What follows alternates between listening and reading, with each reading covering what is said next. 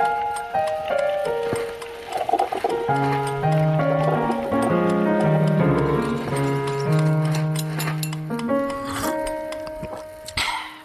Herzlich willkommen zur ersten Folge im neuen Jahr vom Plattenkränzchen.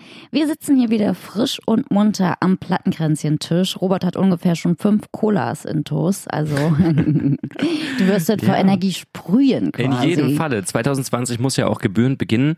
Ähm, es war bis jetzt schon ein sehr aufregendes Reich, äh, Reich, ein sehr aufregendes Jahr. Und Hast du mich angeguckt und deswegen reich gesagt? ja, vielleicht war das ein, ein freudscher Versprecher.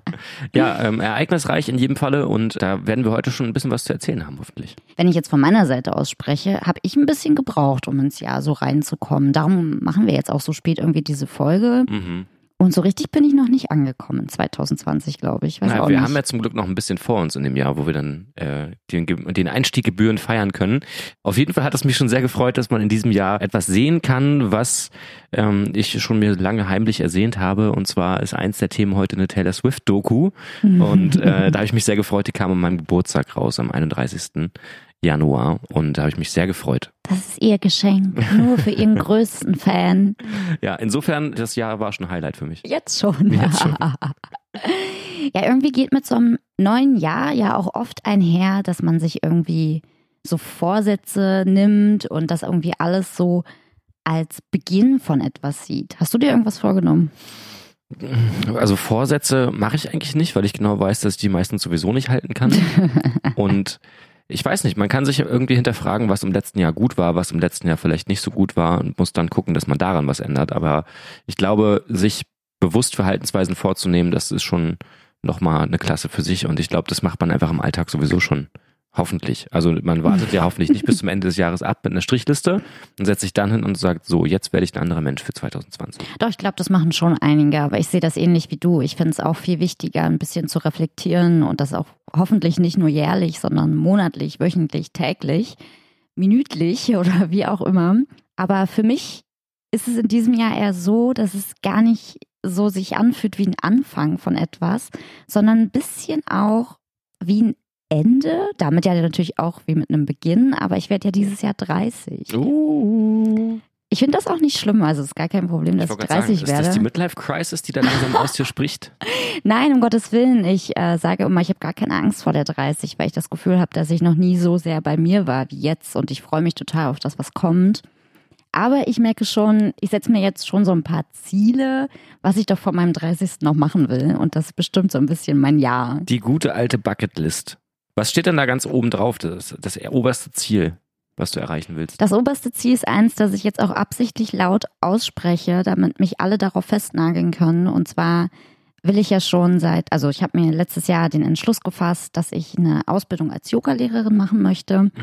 Zum einen, um meine eigene Praxis zu verbessern und ich werde auch ein bisschen neben der Arbeit was mitmachen. Was es genau wird, da gibt es schon viele ja, Fantasien in meinem Kopf, sage ich mal. Ich bin mir da sehr viel zusammen. Aber ist noch nicht ganz so klar der Fahrplan, darum sage ich da noch nichts weiter zu. Aber das war zum Beispiel so ein Ziel, dass ich meinte, zu meinem 30. will ich endlich dieses, dieses Diplom oder dieses, diesen Schriebs in der Hand haben. Mhm. Die Ausbildung. Ja, also ich will es einfach vor meinem 30. gemacht haben und habe jetzt auch mich auf ein Institut festgelegt und schon ungefähr einen Zeitrahmen, wann ich es mache. Und das fühlt sich wahnsinnig gut an. Aber wie läuft denn sowas ab? Also musst du dann da irgendwie in so eine Yogi-Schule gehen, ohne Schuhe, dich dann da drei Stunden in Meditation versetzen und dann hast du den nachher den Schein oder was macht man da? Ja, es gibt verschiedene Ausbildungsmodelle. Also entweder du hast halt wirklich mehrere Tage oder Wochen am Stück vor Ort eine richtige Ausbildung mit acht Stunden am Tag Unterricht. Das sind zum einen machst du da Yoga, du praktizierst es, du lernst Dinge über Anatomie und über die Lehre, die dahinter steht. Und du lernst natürlich auch, wie du Menschen das beibringst. Also wie gestaltest du Workouts, wie machst du Hilfestellungen, wie verbesserst du Menschen darin und auch wie gestaltest du ja generell diese, diese Yogastunde. Das hat ja also drei Elemente, die da halt drin sein müssen. Oder aber du machst es nebenberuflich, dass du das mal am Wochenende machst. Oder du machst einen fernen Lehrgang, wovon ich nicht so viel halte, ähm, wo du auch viel selbst lernst, viel im Internet lernst, irgendwie Videos einschickst, damit die Lehrer dich dann. Da musst du dich dann beim Yoga machen, filmen und denen das ja, schicken. Ja. Das ist absurd. Damit die dann halt korrigieren und so. Und da hast du auch zwar ein paar Tage, wo du vor Ort bist, aber das sind irgendwie nur drei oder vier Tage für ein halbes Jahr Ausbildung und das finde ich Mhm. nicht genug. Mhm. Na krass. Ist auf jeden Fall ein Ziel, das äh, auch einen langen Weg bedeutet, ne? Also das macht man wie lange insgesamt? Es gibt ganz viele verschiedene Modelle, aber ich bereite mich ja auch schon seit letztem Jahr darauf vor. Also ich lese jetzt schon Bücher dazu, weil das, glaube ich, echt hart ist, wenn du da acht Stunden Unterricht am Tag hast und dann abends noch lernen musst, weil du am Ende dieses Aufenthalts irgendwie die Prüfung hast. Das ist Mhm. schon heftig. Mhm. Das kann ich mir vorstellen, ja. Ja, ansonsten stehen natürlich auch so ein bisschen Urlaube auf der Bucketlist. So seit letztem Jahr rede ich ganz viel darüber, dass ich ähm, unbedingt nach Israel möchte. Das möchte ich auch unbedingt in diesem Sommer verwirklichen. Und habe jetzt auch schon Zeitraum und gucke schon nach Unterkünften und Flügen. Also ich bin schon voll dabei, damit das alles auch wirklich stattfinden wird. Ja, krass. Das wird ja ein kleines kulturelles äh, Jahr für dich dann, ne?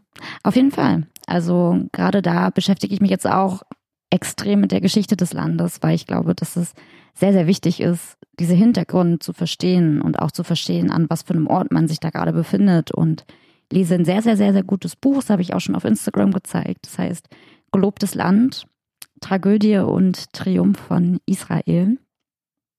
Und das ist, also es ist so krass, was ich da alles lerne und Mhm. ich glaube, das wird echt cool. Ich Mhm. freue mich riesig drauf. Ja, bin ich gespannt. Wenn du zurückkommst, wird es wahrscheinlich eine Sonderausgabe geben vom Podcast. Ja, gerne, wenn das gewünscht ist. Ja, du kannst ja mal ein paar O-Töne sammeln, was so die Musikszene in Israel angeht. Das wäre doch mal cool. Ui. Dann machst du dich mal auf die Suche abends im Nachtleben nach den Bands in den Clubs. Ja, ich bin gespannt. Ich will es noch nicht versprechen. Ja, Aber wo wir jetzt so viel von, von neuen Dingen und neuen Wegen und dem neuen Jahr gesprochen haben, kommen wir doch einfach mal zu dem Thema, dass du jetzt gerade mit deiner Band äh, Berlin Syndrome auf Tour warst. Und die Tour hieß ja auch schon so schön passend die New Ways Tour. mhm. Warum habt ihr euch für den Namen entschieden? Das hat ja für euch eine große Bedeutung, ne? Na, Da gab es ja diese tolle Unterschrift, ne? Äh, New Drummer, New Year und New Songs. Ähm, weil wir natürlich jetzt Felix als neuen Schlagzeuger an Bord haben, mit dem das erste Mal auf der Tour waren, ähm, dann neue Songs im Gepäck hatten, die wir geschrieben haben und natürlich, weil ein neues Jahr ansteht. Und wir haben es ja schon mal vorher kurz besprochen, dass die Tour eben so ein bisschen unter dem Stern stand, von wegen, dass andere Bands oft ein Jahresabschlusskonzert machen. Und wir haben dann auf lange Hand einfach mal geplant, dass wir sagen, hey, wir wollen dann ein Jahresbeginnkonzert, Neujahrskonzert eigentlich machen, so dass man das neue Jahr eigentlich begrüßt und feiert und sagt, hey, schön, wir freuen uns auf das, was kommt und wir bringen vielleicht sogar noch was Neues dazu mit. Und das haben wir dann in vier Städten gemacht. Ist auch echt smart, glaube ich, das so im Januar zu machen, weil da ja echt Konzertflaute ist. Ja, viel ist da noch nicht los. Also ich glaube, da schlafen halt die meisten irgendwie noch so im übertragenen Sinne, dieser Winterschlaf in der Szene. Und da kriegt man noch den einen oder anderen Termin irgendwie hin, auf jeden Fall. Und für die Leute ist es halt auch gut, ne? Man kann sich dann im Winter mal nach draußen begeben, irgendwie in so einen kleinen Club, wo es muckelig ist. Da muss man nicht so doll schwitzen im Januar, wobei es jetzt mittlerweile auch schon wieder so warm ist draußen. Aber es ist schon eine gute Jahreszeit, glaube ich, um sich mal auszuprobieren, ohne großen Druck, dass man, ähm, weiß nicht, dann in so einer Zeit ist, wo dann zum Beispiel irgendwelche anderen großen Veranstaltungen sind oder so, wo man dann Konkurrenz hat. Und wie lange ist Felix denn jetzt eigentlich schon bei euch in der Band? Wir haben es gepostet, das müsstest du eigentlich wissen. okay, sagen wir jetzt mal so drei Monate. Und hattet ihr so das Gefühl, also seid ihr mit einem guten Gefühl in die Tour gegangen, dass ihr das Gefühl habt, ihr seid schon gut eingespielt jetzt und es funktioniert alles? Oder wart ihr eher so ein bisschen skeptisch und neugierig darauf, was passiert? Naja, neugierig ist man ja immer, weil man auch gar nicht abschätzen kann, ob das jetzt alles schon so gereicht hat, was wir gemacht haben. Wir haben offen gesprochen nicht so mega viel dafür geprobt im Vorfeld. Wie viele Proben hattet ihr ungefähr? Boah, das kann ich nicht sagen. Also nicht, weil ich es nicht sagen sollte oder dürfte, sondern weil ich es einfach tatsächlich nicht weiß gerade. okay. Aber es waren nicht so viele, als dass man sagen kann, wir haben das Set irgendwie aus dem FF gespielt und wir hätten nebenbei auch Kreuzworträtsel lösen können. Sondern es war wirklich mehr, pro Abend hat man gemerkt, dass es sich mehr eingespielt hat. Was glaube ich auch normal ist, aber trotzdem war der erste Abend schon noch so, oh, mal gucken, wie das wird. So auch die neuen Songs, die wir gespielt haben, das war äh, so ein bisschen der Sprung ins kalte Wasser. Aufgrund von privaten Umständen, die jeder von uns so hatte, haben wir nicht so viele Termine zum Proben gefunden. Und dann hieß es halt einfach mal ran. Ja gut, dass ich ausgerechnet beim ersten Gig dabei war Ja, jetzt, das kannst du jetzt natürlich sagen, am besten, ob man das gehört hat und gemerkt hat oder äh, halt nicht. Ich finde schon, so ein neuer Drummer, der hat halt schon eine andere Art zu spielen. Also einige Songs haben sich anders angehört. Ihr habt natürlich jetzt auch den Nachteil, dass ich schon so viele Konzerte von euch gesehen habe, dass ich wirklich genau weiß, was Marvin da früher immer gespielt hat. Und es ist mir bei ein paar Songs echt aufgefallen. Aber da hast du ja auch mal gemeint, das ist ja auch eine Chance, eine neue Note reinzukriegen. Und das ist ja, denke ich mal, auch gewollt, oder? Klar, also das ist nicht vermeidbar einfach. Und ähm, warum sollte man das blöd finden, wenn es dem nochmal eine neue Farbe gibt im Endeffekt? Ja, es hat mir schon gefallen. Also es ist immer schwierig zu sagen, wenn man halt wirklich so weiß, wie die Songs klingen und jetzt klingen sie anders, da muss man sich erstmal dran gewöhnen, was aber nicht heißt, dass mhm. anders schlecht ist. Und es war natürlich auch irgendwie ein anderer Vibe so zwischen euch. Mhm. Also es war jetzt ja das erste Konzert der ersten Tour mit neuem Drummer und ich glaube, das ist ganz normal, dass man da ein bisschen angespannt ist, gerade weil du ja auch meintest eben, dass ihr nicht so viel Zeit zum Proben vorher hattet. Mhm. Denke ich auch. Also es hat sich insgesamt wirklich gut angefühlt. Ähm, Marvin war auch da, muss man sagen. Der stand beim ersten Konzert in Berlin gleich in der ersten Reihe und hat da ganz genau hingeschaut, was da oh ja, so passiert. Alter Drummer. Genau. genau.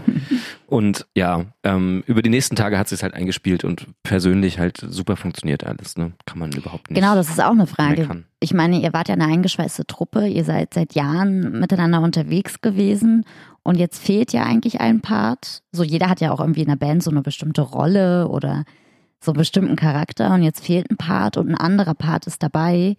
Merkt man das irgendwie? Macht sich das bemerkbar? Positiv, naja, negativ? Marvin, ich weiß nicht. Naja, oh. nein, mal ein Scherz.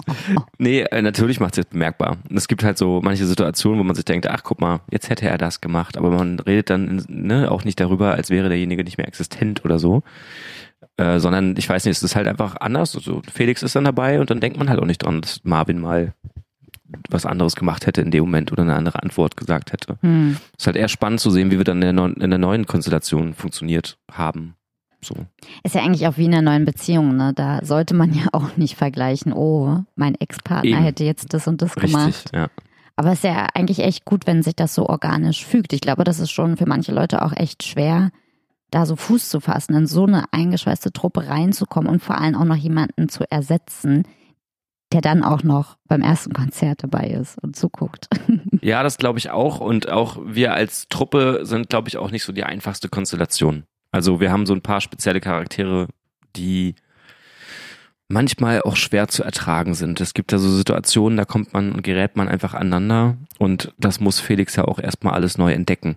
So, was heißt das jetzt, wenn Matze mal eine grumpy Antwort um die Ecke schmeißt? Oder was heißt es auch, wenn ich mal Scheißlaune habe und irgendwie äh, rumpöbel oder so, ne? Du pöbelst rum? Das würde ich ja gerne Kommt mal auch sehen. manchmal vor, ja. das kann ich mir gar nicht vorstellen. Ja, Matze fängt dann immer an zu lachen, weil es meistens passiert das, wenn er mir einen blöden Spruch gibt und dann antworte ich ihm halt pampig und dann lacht er immer verschämt. Das finde ich mal ganz süß. Ich glaube, das würde mir auch passieren, wenn du mich anpöbeln würdest. Ja. Naja. ich glaube, das ist immer ein bisschen das Totschlagargument, wenn man dann weiß, okay, es ist ernst. Wenn ich sauer werde, dann ist Ja. es irgendwie ein Schritt zu viel gewesen. Definitiv, aber du sprachst ja auch gerade von neuen Songs, die ich ja schon mal als Demos gehört habe, zumindest zwei von drei neuen Songs, die ihr gespielt habt, da schon geil fand, live richtig mega fand. Was ist damit jetzt so der Plan demnächst? Darf man das schon sagen? Darf man schon drüber reden? Plant ihr etwas überhaupt damit? Also wir haben ja überhaupt selbst erstmal darüber gesprochen in Leipzig, als wir das Konzert gespielt haben mit unserem Labelchef, was wir damit machen können. Und ich will das jetzt natürlich nicht so verraten und sagen, ja, da wird was mit passieren und da wird was rauskommen, weil am Ende des Tages wissen wir nach dem ersten Album, dass es immer irgendwas gibt, was dazwischen kommen wird. Wir werden auf jeden Fall was mit den Songs machen. Wann ist halt die Frage. Wir haben es für dieses Jahr geplant und sind auch schon fleißig dabei, jetzt dran zu arbeiten, aber kann halt immer noch sein, dass irgendwas dazwischen kommt. Ja, auf jeden Fall. So gesehen. ihr Aber solltet euch da in dem Stadium noch nicht auf ein Datum oder so festnageln. Genau, es lassen. wird auf jeden Fall die drei Songs, die wir gespielt haben, geben natürlich ähm, in irgendeiner Form. Dann wollen wir nochmal etwas aufrollen, um es mal so stehen zu lassen. Und wir kommen natürlich dann nochmal mit dem, was wir zusätzlich äh, schreiben, jetzt über die nächsten Wochen und Monate, nochmal ja, in die Städte der Republik, um zu zeigen, was uns so aus den Fingern kommt. Aber es ist ja schon auch eher ein Plan, was ja aktuell auch immer populärer wird, keine EP oder ein Album zu machen, sondern eher an einem einzelnen Song zu arbeiten, den als Single rauszuhauen und gut ist, oder? Ja, ich glaube, das wird's bei uns auch, weil einfach dieser Kostenpunkt Album zu krass ist.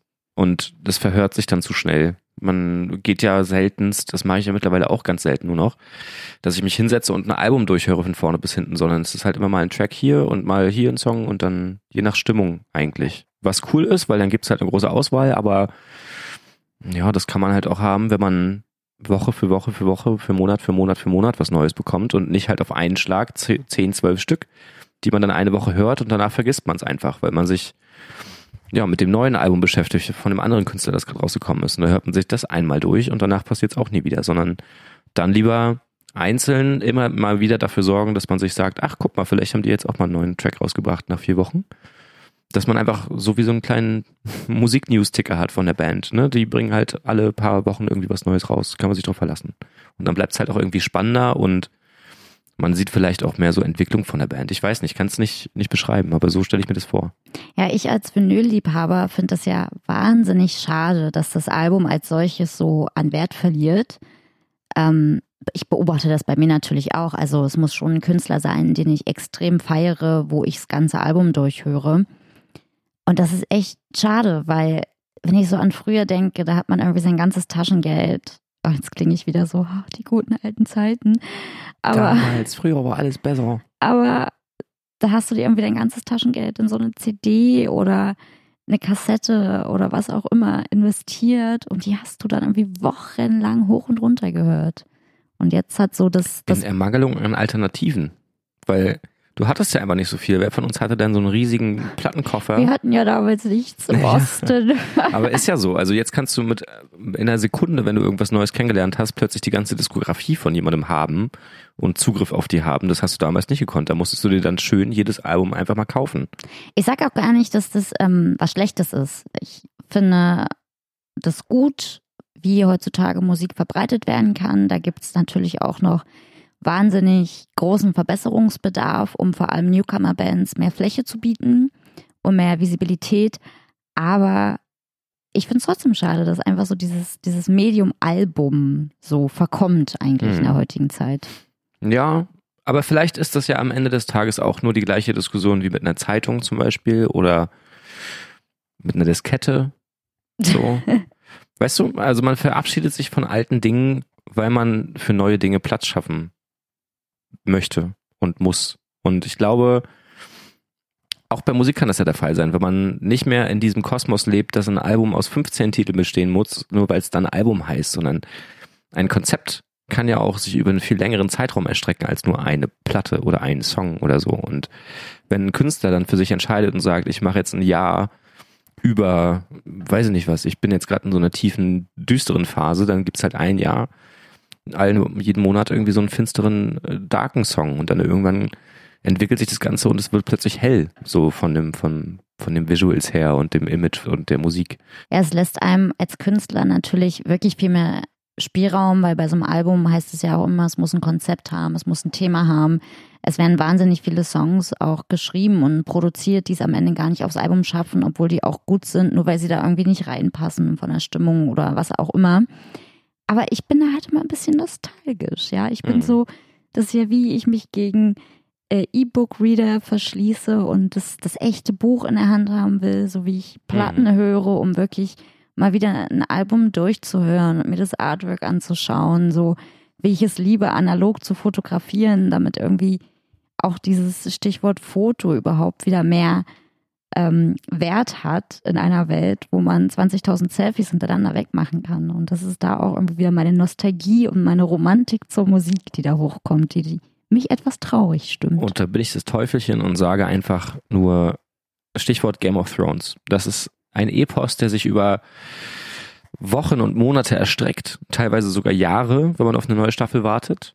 Und da freut sich jeder drauf. Natürlich sagt man sich, scheiße, jetzt, ich würde gerne die nächste Folge sehen, aber der, dieser Nervenkitzel, der dadurch entsteht, dass man es noch nicht sofort haben kann, ist doch viel größer.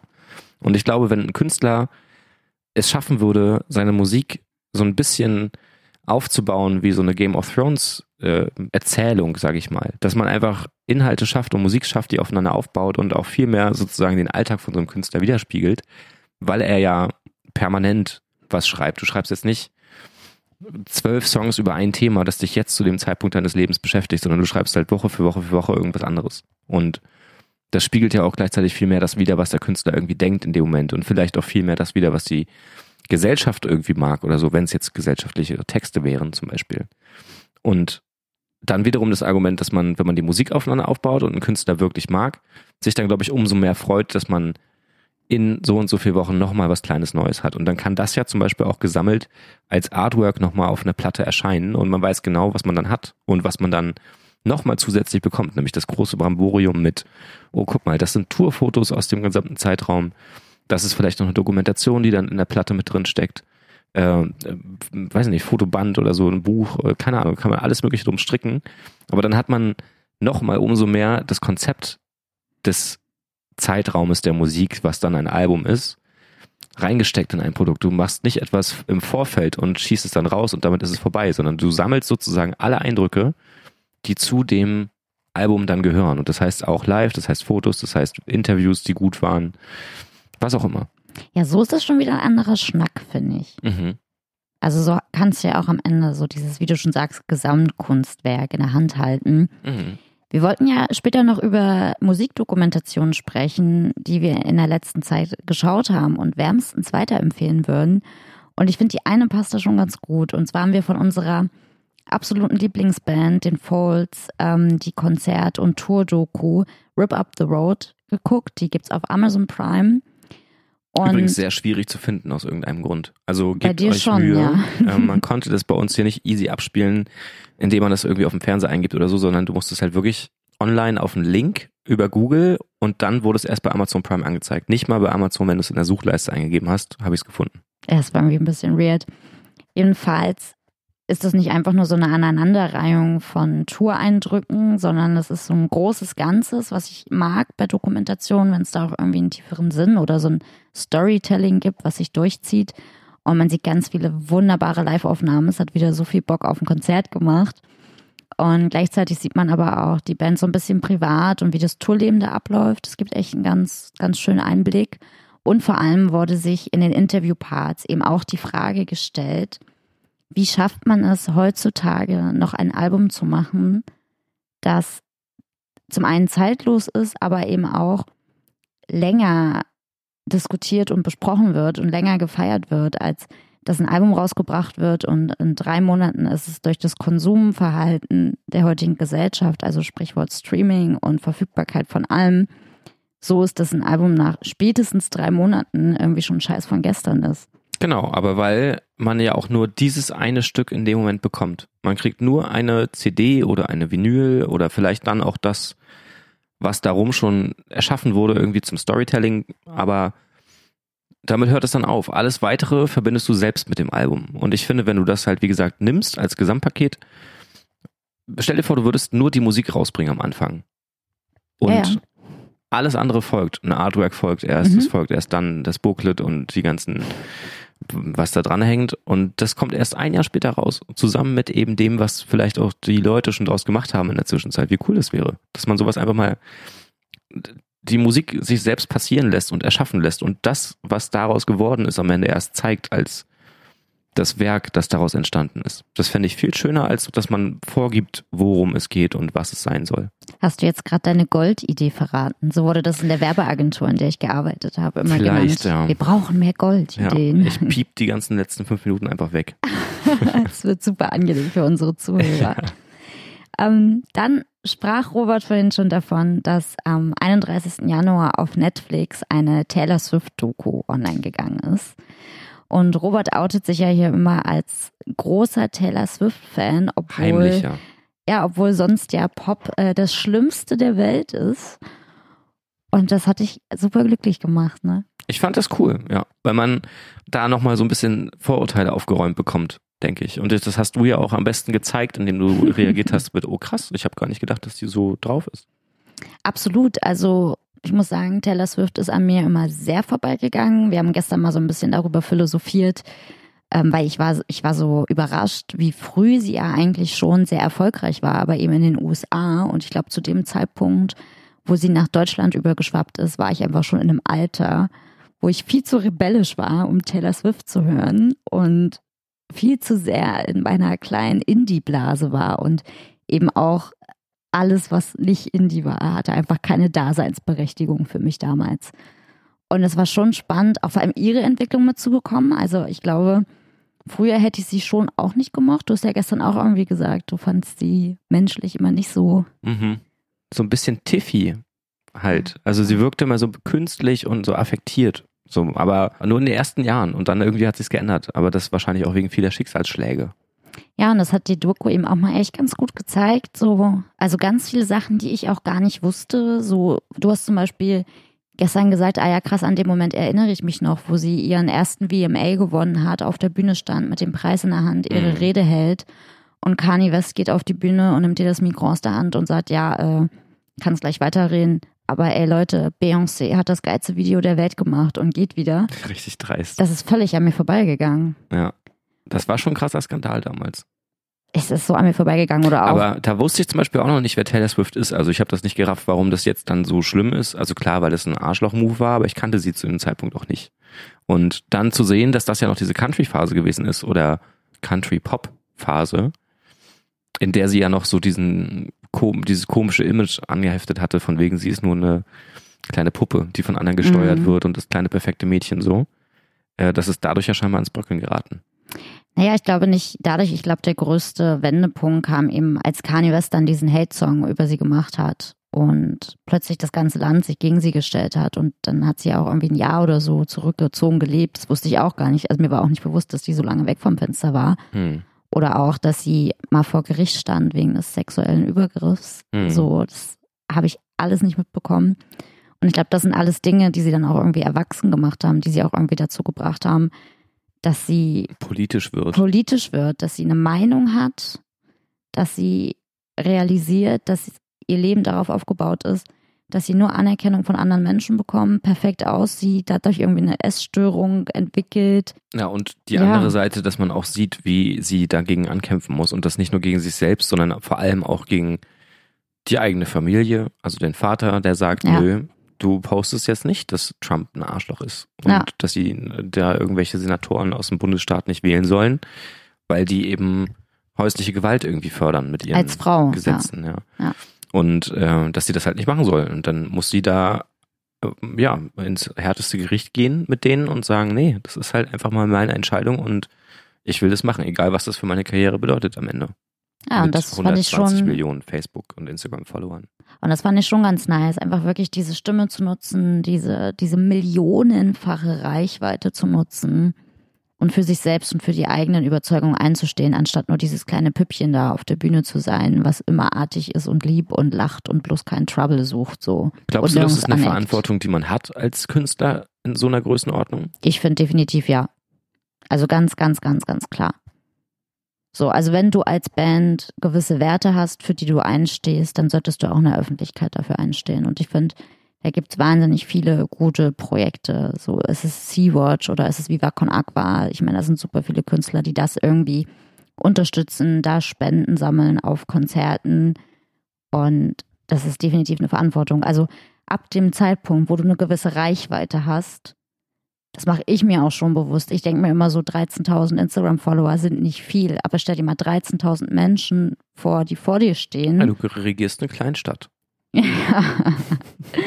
Und auch da sage ich schon, ich muss meine Reichweite für gute Dinge nutzen. Ich kann keine Fast Fashion posten und dafür einstehen mit meinem Gewissen, Mhm. nur damit ich dann Geld kriege für eine Kooperation.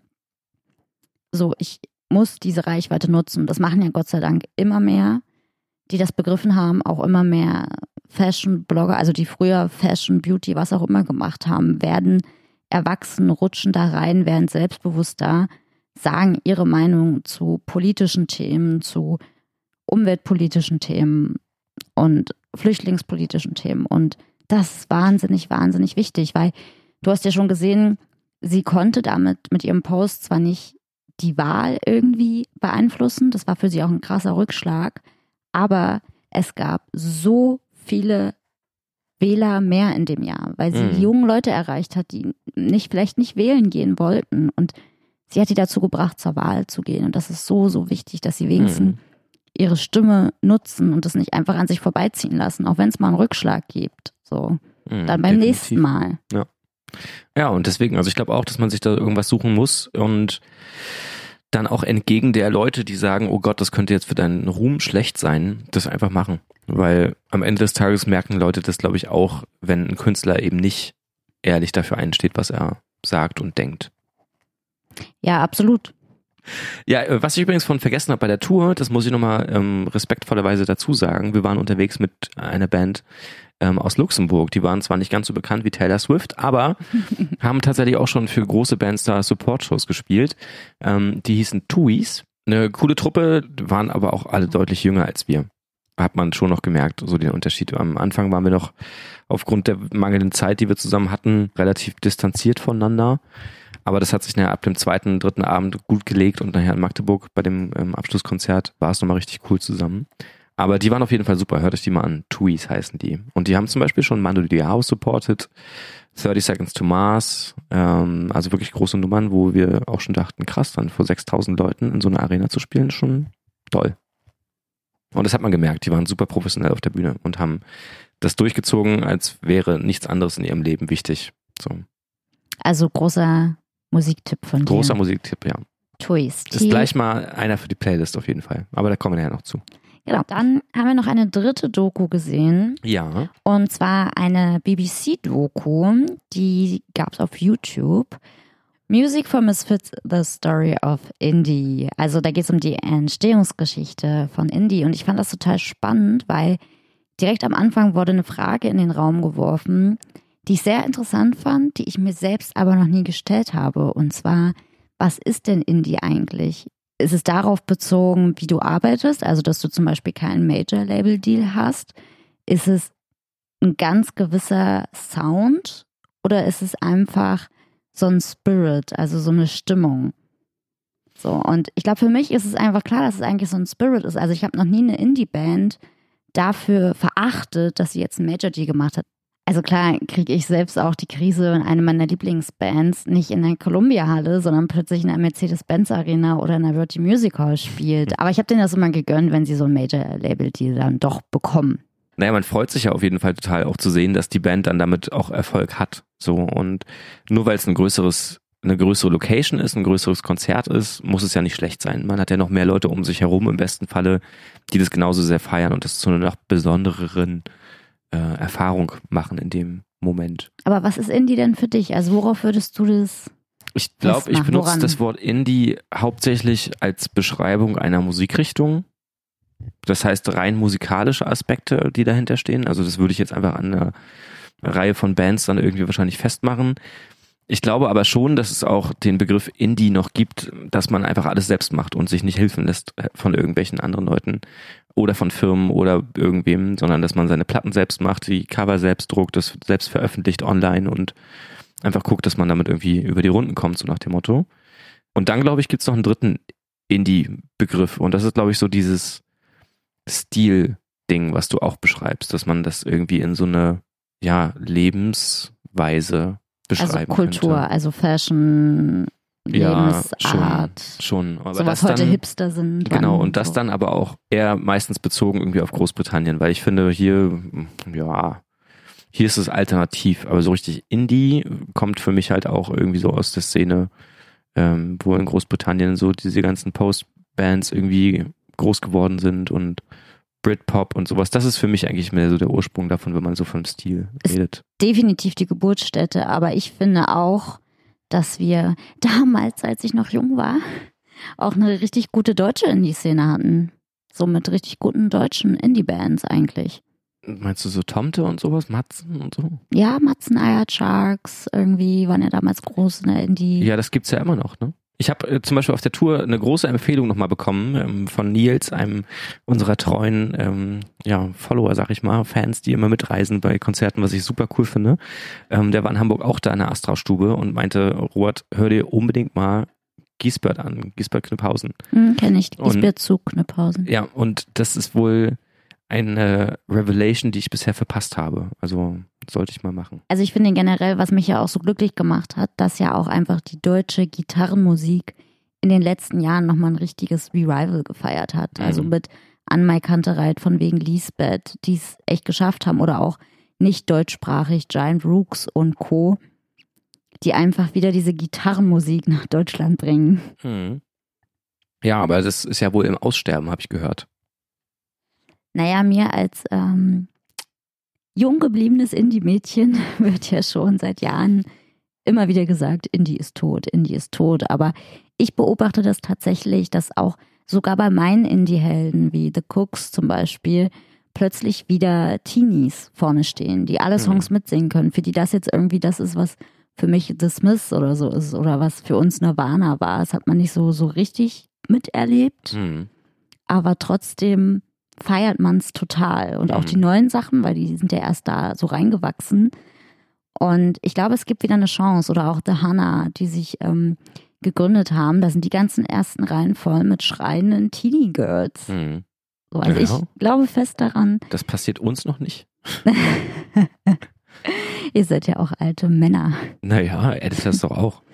Das stimmt, da stehen aber auch keine Teenie-Mädchen vor der Bühne. Doch schon. Du wirst dich wundern. The National auch. Ja. Das ist ja eben das Ding, das sieht man schon häufig. Also genau das, was du beschreibst, äh, kann ich nur doppelt unterstreichen.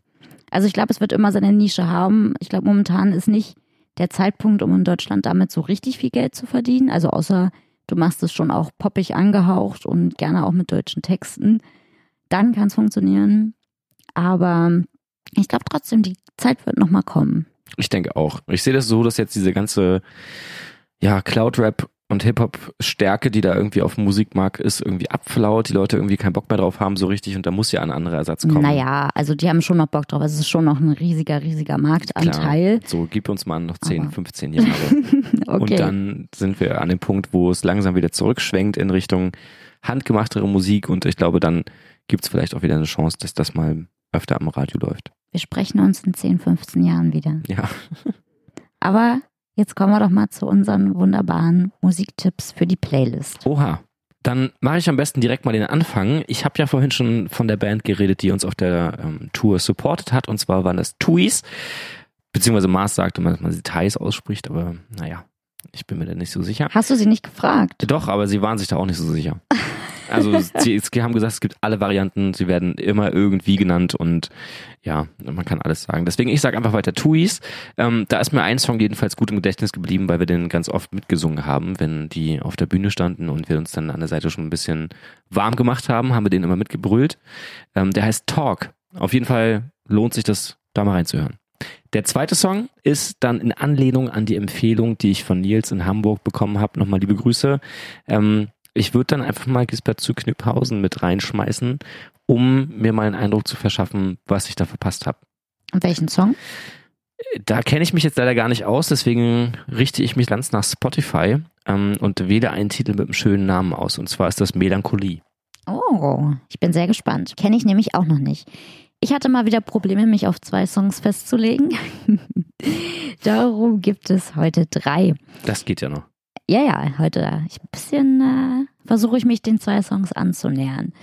Ähm, der erste Song kommt von Balbina, die ich ähm, immer sehr hoch lobe, wenn ich über sie rede und die mich total inspiriert und beeindruckt als Künstlerin, eben weil sie Popmusik macht, wenn man es runterbricht, aber sich eben von diesem Pop-Einheitsbrei, der momentan aus Deutschland kommt, total abhebt mit einer ganz eigenen Art Musik zu machen. Die hat jetzt ihr Album rausgebracht und da würde ich gerne den Song Augenblick in die Playlist packen. Ähm, die hat aber so viele, so viele, so viele gute Songs, dass ich euch trotzdem empfehlen würde, das Album anzuhören. Der zweite Song kommt von einem Künstler, der für sein erstes Album so einen riesigen Hype hatte, dass ich mal wieder total abgeturnt war und es mir nicht angehört habe. Finn Kliman. Stimmt, ja. Da musste ich mir das Video auch schon ansehen. Das hast du ja, ja. Äh, mir, glaube ich, tausendmal gesagt, dass er so witzig ist. Und dann musste ich es mir ansehen und muss gestehen, ja, es ist ganz cool. Es also, ist gar nicht witzig, es ist cool gemacht. Ja, das, das war mein, mein also Feedback dazu. Das Hype-Ding kann ich verstehen. Ähm, ich bin da auch immer so ein bisschen ja, abgeturnt, wenn das passiert, aber ist okay. Also, ne, wenn du das hier zu Hause hörst, was du in letzter Zeit oft tust, dann ist das in Ordnung. Danke, dass du mir das erlaubst. Der hat nämlich einen neuen Song rausgebracht, der heißt Eine Minute den habe ich gehört und war sofort mega, mega, mega geflasht. Hat mir auch mal das alte Album dann gegeben und ja, ich muss zugeben, ist schon ganz cool, was der so macht. Und der dritte Song ist ein Song, den ich durch Zufall bei Spotify entdeckt habe, weil er in irgendeiner Playlist drin war, Release Radar oder Music, äh, deine Musik der Woche, wie heißt die Mhm. denn? Irgendwie so. Und zwar kommt der von Edna, das ist ein deutsches Duo und der Song heißt Come to Me und der hat so viel Power und Energie, dass er mich irgendwie direkt übermannt hat. Ein bisschen überfahren hat, aber es ist geil. Mhm. Ja, dann, dann möchte ich aber auch noch mal einen reinschmeißen. Und zwar, das gleiche ist mir nämlich auch passiert. Ähm, jetzt zu der Zeit auch der Tour, da habe ich bei Graham in der Küche gepennt und wollte dann auf seiner schönen Anlage unbedingt dieses Lied mal anmachen, weil es schon rein von der Aufnahme und den Instrumenten her sehr, sehr schön gemacht ist. Also es ist super warm und brummig so. Aber da wird eben auch sehr viel mit mehrstimmigem Gesang gearbeitet. Und zwar ist das die Band Amber Run Mm. mit dem Song I Found. Oh, den kenne ich, den mag ich. War jetzt auch gar nicht unspontan gefunden, diesen Namen. Ja, äh, ist super bekannt auf jeden Fall. 125 Millionen Plays. Ich glaube, die haben damit schon ein bisschen Geld verdient. Ja, sehr schöner Song auf jeden Fall. Hört euch den mal an. Ähm, der nimmt einen auch krass mit. Cool, das war eine schöne erste chillige Folge mit dir. Curly pennt ja auch die ganze Zeit richtig entspannt neben uns. Mhm. Und ich freue mich auf die nächste Folge. Ja, ich mich auch. Und dann beschäftigen wir uns wahrscheinlich auch wieder mit etwas tiefgründigeren Themen. Mal sehen, wie wir dieses Jahr so an Gästen bekommen. Da bin ich echt gespannt drauf. Ähm, Du kannst dich ja mal umhören. Durch deinen neuen Job hast du ja vielleicht da auch nochmal ein paar andere Möglichkeiten. Ich hatte so auch schon immer gute schön. Kontakte, weil Networken in der Musikbranche sehr, sehr wichtig ist. Korrekt. Also lass uns mal schauen, wer hier so zu Gast kommt. Und ähm, dann bis zum nächsten Mal. Bis zum nächsten Mal. Ciao, ciao.